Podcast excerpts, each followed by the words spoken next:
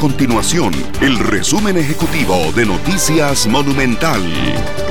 Hola, mi nombre es Fernando Muñoz y estas son las informaciones más importantes del día en Noticias Monumental. Al 21 de agosto, el país registra 1.059 casos nuevos de COVID-19, de los cuales 193 son por nexo epidemiológico y 866 por laboratorio, para un total de 32.134 casos confirmados. Mientras tanto, 403 personas se encuentran hospitalizadas y 124 de ellas en cuidados intensivos. Para hoy se reportan siete lamentables fallecimientos. En total se contabilizan 340 muertes relacionadas con COVID-19.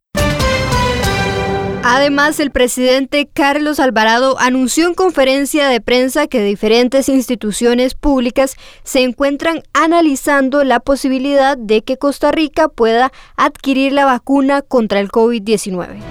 Estas y otras informaciones las puede encontrar en nuestro sitio web www.monumental.co.cr. Nuestro compromiso es mantener a Costa Rica informada. Esto fue el resumen ejecutivo de Noticias Monumental.